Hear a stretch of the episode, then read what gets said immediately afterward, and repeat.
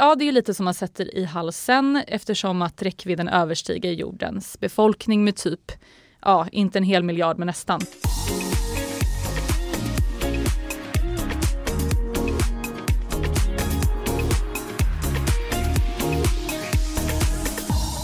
Vår räckvidd landade på 5 miljarder. Men vår då, här är det 7 miljarder som gäller. Det är väl fan ingenting, kolla på vår. 9 miljarder är ju mycket bättre än er. Om casefilmer hade kunnat prata med varandra så är det ungefär så här det hade låtit faktiskt. Och nu är ju interaktionen dem emellan obefintlig, men siffrorna här är ju de samma då, får man ju säga. Vi på Resumé driver den här kreativitetstävlingen, månadens kampanj, som ni säkert känner till. Vi sitter ju med i juryn på de här mötena för att vara admins och sådär. Och varje gång så är det faktiskt helt jäkla sjuka tal som rabblas i de här casefilmerna som skickas in. Det är alltså den ena mastodonsiffran efter den andra som presenteras här. Ja, alltså jag måste säga att man baxnar ibland när man ser de här siffrorna. De används ju inte bara i tävlingssammanhang, får man ju också säga, utan också när byrån ska leverera resultaten till kund. Och så använder ju marknadscheferna också dem för att presentera dem både för styrelsen och andra intressenter. Vad betyder egentligen det här att ha en räckvidd då på sig 8,5 miljarder? Alltså jag tänker så här, vi är ju inte mer än 7,9 miljarder människor på den här jorden, eller hur? Nej, så det är ju, lite lustigt. Alltså hur kommer man fram till den här siffran då, och vem kan liksom sätta en summa på vad den innebär då i form av ett mått som heter PR-värde som väldigt ofta används, har vi sett i de här sammanhangen. Och som ni hör så ska vi gräva oss djupare ner idag i hur man mäter effekt och resultat i den här podden. Ja, innan vi går vidare så vill jag hälsa dig varmt välkommen tillbaka, Julia. Du har varit på mammaledighet. Tackar. Hur känns det? Det är härligt att ha dig här igen. Jag ska också säga att jag som pratar heter Jasmine Wimberg. Och jag heter Julia Julel. Ja. Berätta lite om ditt år. Det är skitkul att vara tillbaka. Alltså verkligen, jag har varit mammaledig här nu hemma med min lilla son Elliot. Jag tror inte jag talar för mig själv då, utan för alla föräldrar när jag säger att det här året har verkligen gått i raketfart. Alltså det kändes som det var igår han föddes och nu springer han omkring där hemma. Det känns jättekul att vara tillbaka och få komma hit och kötta lite igen på redaktionen. Mm. Eller hemma sitter man ju nu för tiden. Inte lika kul, men nej. Ibland är vi på redaktionen. Ja, idag då, när vi är i studion. Ja. Ja. Och välkomna till Insiktspodden, ska vi säga. Ja, det ska vi säga också. Ja. Börja med att prata om ett litet experiment då, Julia, som du och jag gjorde när det kommer till siffror. Kan du berätta lite om det? Absolut. Apropå affärsvärde då, så har ju du och jag pratat en del om vad förtjänad uppmärksamhet egentligen ger i form av sålda produkter det senaste året. Men i vanliga fall då, när varumärken redovisar sin effekt av olika kampanjer, så är det ju sällan som man har en bra inblick i hur den här försäljningen har gått. Men det har faktiskt vi nu, och vi tänkte ju sätta de här siffrorna i ett perspektiv då. Därför har vi valt ut vår egen bok Bad Flens här, som släpptes i hösten 2020. Och vi tycker då det är lite roligt att använda branschens sätt att räkna räckvidd och PR-värde på och applicera det på våran bok. För om det är något som vi har gjort det här senaste halvåret så är det ju att ge intervjuer. Jävligt många intervjuer har vi gjort här senaste året. Ja, jag var på Sveriges Radio mer än vad jag var hemma ett tag där, tror jag. Ja. Men värdet då? Vad är det? Vi måste ju då förklara PR-värde här lite snabbt om den som lyssnar inte har koll på vad det här är. PR-värde är alltså ett värde som ska motsvara vad genomslaget skulle ha kostat om man betalat för sina annonser. När vi räknade som branschen gör så fick vi då ett PR-värde på 16,5 miljon för våran bok. Ja, och det är ju otroligt imponerande, får man ju verkligen säga. Särskilt då med tanke på att vi bara sålde 1300 böcker. Ja. 16,5 miljoner låter ju bättre om man säger det är absolut. Om man då tittar på räckviddsiffrorna så är de ännu mer otroliga. De hamnar ju på 33,2 miljoner. Mm, något ut till långt. Ja. 3 stycken Sverige kan man säga. Ja. Det är otroligt. Mm. Vilka glädjesiffror. Ja. Yay. 1300 sålda böcker. Jag tog mig faktiskt friheten då att räkna ut konverteringsgraden då på de här siffrorna. Och kom fram till 0,004% då. Japp.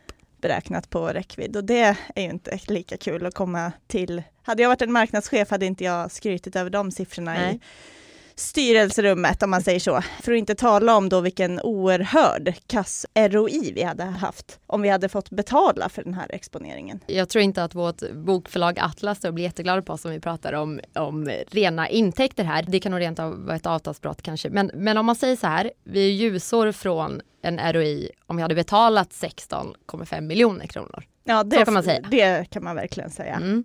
I veckan då så la vi ut en text om det här på resumé.se och då har vi fått en hel del glada tillrop, bland annat på LinkedIn från flera läsare. Och folk verkar vara då glada över lite transparens här i det här siffertrixandet, och en del ifrågasätter lite också, där vissa då tycker att 1300 böcker är rätt bra faktiskt för att vara en debutbok. Och vi är glada. Mm. Vi är inte bittra över det här. Nej, alltså vi vill inte beklaga oss på det här egentligen, utan vi vill bara ta ner branschens sätt att räkna på jorden lite grann. Hur har vi räknat då? Kanske man undrar som lyssnare här, kan jag tänka mig. Det ska faktiskt Amanda Törner, som ni känner sedan det senaste året här i podden, min parhäst i podden och på Insikt. Du ska berätta mer om det här, och jag säger varmt välkommen hit till podden, Amanda.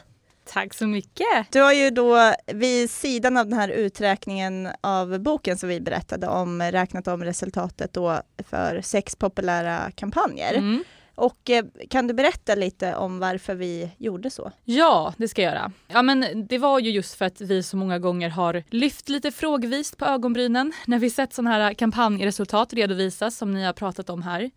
Och vi vill ju liksom gå till botten med vad det egentligen betyder och hur byråer och annonsörer faktiskt har räknat för att komma fram till de här räckviddssiffrorna. Och helt enkelt titta på om det här är ett rimligt sätt att räkna på, det här som är standard inom branschen. Vilka är de här kampanjerna då som ni har reagerat mest på? Vad pratar vi om för siffror? Ja, men siffrorna har ni gett exempel på här, men det främsta från närtid det är ju The Isolated Cinema, som det är en cool kampanj på många sätt och vis, och man måste ju säga att de är ju bra, så Göteborgs filmfestival, på att skapa liksom snackisar. Men räckvidden då, 8,5 miljarder. Oj, oj, wow. Som den landade på.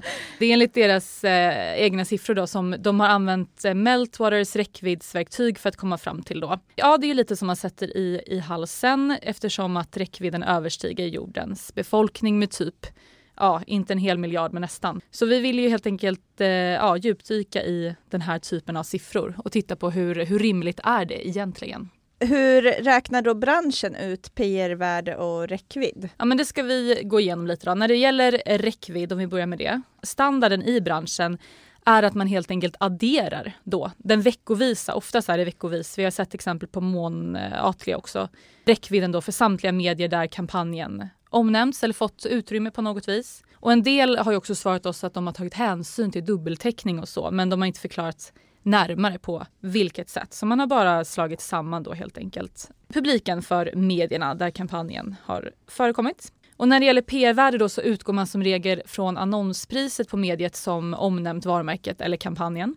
Och så gångrar man det med ett värde, och vissa använder gånger 3, andra gånger 6. Och det skulle då motsvara vad samma genomslag hade kostat om det var betald annonsering. Mm, det är olika där då. Ja, hur kommer det sig? Det är också intressant att det är dubbla liksom, gånger 3 eller gånger 6. Ja, jag vet inte. Ska jag svara på det? Nej, men det vet ju ingen. Nej, kanske. Nej, det vet ingen. Nej, det är ju bara någon siffra som har ploppat upp. Det är lite så, exakt. Så man står själv lite så här, ja, man är lite förvirrad själv kring det här, kan jag säga. Ja, för några år sedan så förlorade ju Isabella Lövengrip massor med annonsörer efter att Expressen skrivit om att hon då slagit ihop följarna på alla sina sociala medier, Instagram, bloggen, Facebook. Och i det här säljmaterialet så stod det att hon nådde 1,5 miljon i veckan. Just jag blev det. Väldigt uppmärksammat. Mm. Alltså vad är skillnaden jämfört med det här sättet att räkna som tycks då vara så man faktiskt gör i branschen, att man slår ihop allting? Mm. Ja, det har inte jag något vettigt svar på. Det har typ ingen, tror jag. Jag tycker ju nog inte att det finns någon direkt skillnad.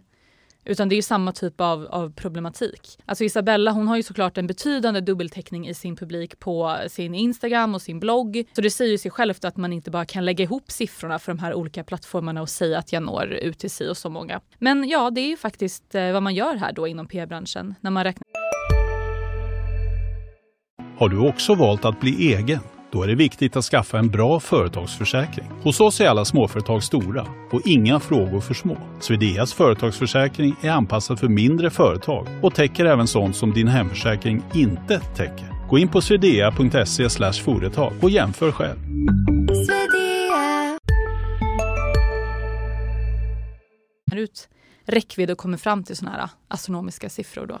Vad finns det då för andra problem med de här sätten att räkna? Ja, det finns ganska många problematiska aspekter. Alltså när det gäller räckvidd, då kan man ju fråga sig då, är det verkligen rimligt till exempel att bara rakt av anta att en tidnings hela liksom, veckovisa publik till exempel har läst en enskild artikel om kampanjen, om det är det vi talar om här. Så är det ju självklart inte. Och att räkna ut räckvidd på veckobasis, det är också problematiskt kan man tycka. Alla som har någon liksom, insyn i sajters besöksstatistik, de vet ju att en artikel, alltså de lever ju kanske en dag, kanske 2 dagar i bästa fall. Knappast en hel vecka i alla fall. Och sen har vi ju det här med att vi som regel konsumerar nyheter på fler enheter än en. Att man kanske läser desktop och mobilen och det tas ju inte heller hänsyn till här.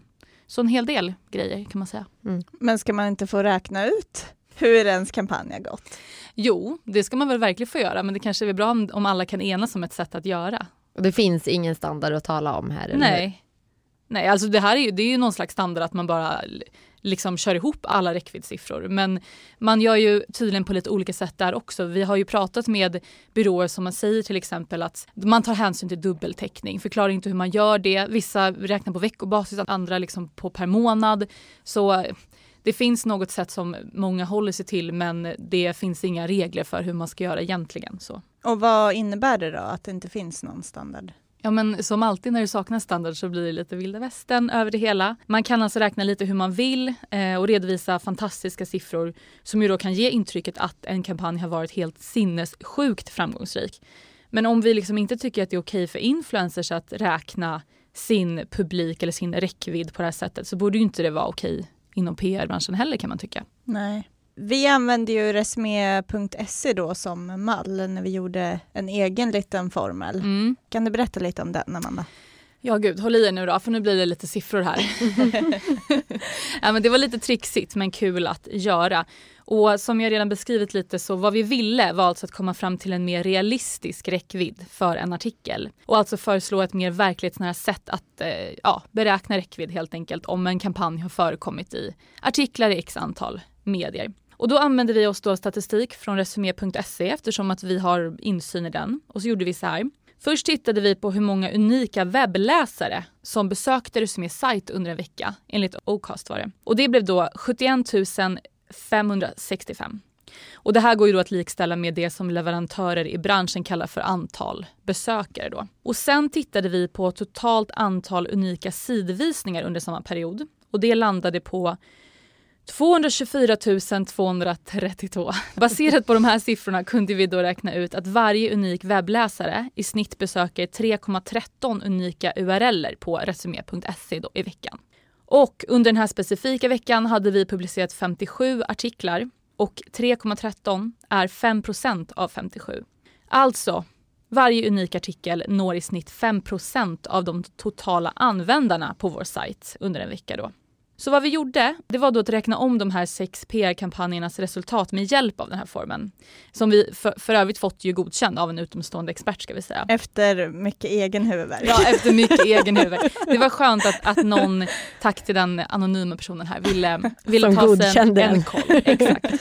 Skönt. Men då alltid sjönk ju räckvidden markant till mer realistiska nivåer. Alltså som exempel, om vi tar The Isolated Cinema igen här nu. Med vår uträkning så landade räckvidden där på 425 miljoner med den här formen. Det är fortfarande en superstor räckvidd men bra mer realistisk än 8,5 miljarder. Mm. Absolut. Nu blev det mycket siffror. Ja men det får man ta. Det får man ta. Effekten för kreativa kampanjer då har sjunkit här de senaste åren och det pratas på sina håll om en effektkris. Alltså vad spelar det för roll i relation till de här uppblåsta siffrorna som vi ser här? Mm. Jag tycker att det är personligt en kris för mig, det här med effekt, kan jag säga. Nej, men, varför då? Eller hur? Nej, men jag kommer inte ihåg, jag pratade så mycket om det innan vi började det här jobbet. Hur ska man liksom, effekt, alltså det är så otroligt liksom flummigt och extremt brett begrepp. Och så mycket kan vara effekt. Men till din fråga, alltså jag kan ju tänka att, eller jag tänker att det urholkar begreppet effekt ytterligare, skulle man kunna säga, och gör det ännu mer liksom oklart för mig i alla fall, och säkert för många med mig. Det gör det ju ännu mer förvirrat hur man liksom ska se på effekt. Att man kan göra lite som man vill helt enkelt. Så på så vis spelar det ju roll för effektkrisen. Det skulle ju också kunna driva på samtalet om effekt i branschen och göra att någon vill styra upp i det. Så det kan ju vara bra när man upptäcker såna här oklarheter också, som 8,5 miljarder i räckvidd. Vad säger de här företagen då som vi har pratat med? Men de säger lite olika. Många pekar ju på just det här att det är verkligen ett problem att det inte finns någon standard för att räkna ut PR-effekt, och att man då bara har gjort så gott man kunnat. Så. Och att man ska ta siffrorna med en nypa salt, att de mer ger en indikation på att det gått väldigt bra för en kampanj och liknande. Men ja, det är ju inte direkt så som de presenteras i tävlingar och liknande, som ju ni vet. Att man liksom, det här ska ni ta med en nypa salt. Det är ju mer att man slår på stora trumman liksom och är superstolt över räckvidden. Och sen så påtalar många att räckvidd, ja det är ju bara ett av många värden som vi tittar på och liknande, så. Säger experterna då, är de arga eller? Ja, men det är de. Till vår stora glädje. Nej, men experterna, de lyfter ju också problemet det här med att det saknas standard, och menar att det också ofta rör sig om en budgetfråga när det handlar om att beräkna PR-effekt. Att det är så himla komplicerat och det kostar för mycket att göra en ordentlig utvärdering. Många PR-kampanjer har en väldigt liten budget, och då blir det så här, ska vi lägga pengar på att utvärdera det här, eller ska vi dra till med någon siffra och lägga pengar på någon annan insats istället. Och då räknar man så här bara för att liksom ha någon siffra eller något resultat att presentera i alla fall. Många påtalar ju också att det är ju lite, det är löjligt med de här siffrorna. Peter Makedo på Sveriges annonsörer, han sa ju till oss att räckvidd är alltid en person som man nått. Och det här som PR-byråerna talar om, det är mer synonymt med upplaga eller distribution. Och att det blir helt galet att räkna på det här sättet som vi pratat om här. Kan man säga något om vilka det är som driver på de här räknesätten? Ja, men alltså till viss del kan man väl kanske säga att det är PR-byråerna själva. För de har ju kanske ingen anledning att göra en mer realistisk uträkning av räckvidden. Om det här ses som ett okej sätt att räkna på. Och att det också resulterar i att de kan presentera sådana här enorma räckviddstal. Det är ju jättehärligt ju att kunna göra det. Men kanske även leverantörerna då. Det är ju väl mer troligt att man fortsätter ta hjälp av dem om deras mätningar levererar fina siffror som man blir nöjd med. Vilka är vinnarna och vilka är förlorarna då? Alla är lite förlorare i och med att det saknas standard då. Men i slutändan är det väl annonsörerna som blir de största förlorarna. Det framstår ju som att deras kampanjer är mer framgångsrika än vad de faktiskt är. Så de blir ju kanske lite lurade. Och ja, alltså jurygrupper, de kan ju bli lurade också. Alltså nu tror jag många i branschen, även om de kanske är en del av problemet och själva räknar räckvidd så här, så har ju vi märkt i månadens kampanj att man ibland sådär, skrattar lite åt de här räckviddstalen och så. Så det finns väl en medvetenhet om det. Men i grund och botten så kan ju kampanjer framstå som långt mer framgångsrika än vad de faktiskt har varit. Och det i slutändan gynnas väl ingen av att det är oklart liksom. Det är ju också de med sådana här resultat kanske som också brukar faktiskt belönas. Om jag säger, om man ska titta på liksom olika tävlingar. Det blir de ju också, absolut. Ja, det är inte alltid så att man skrockar åt det och så här tänker att här är något lurendrejeri. Det finns ju, man blir imponerad också. Så är det ju.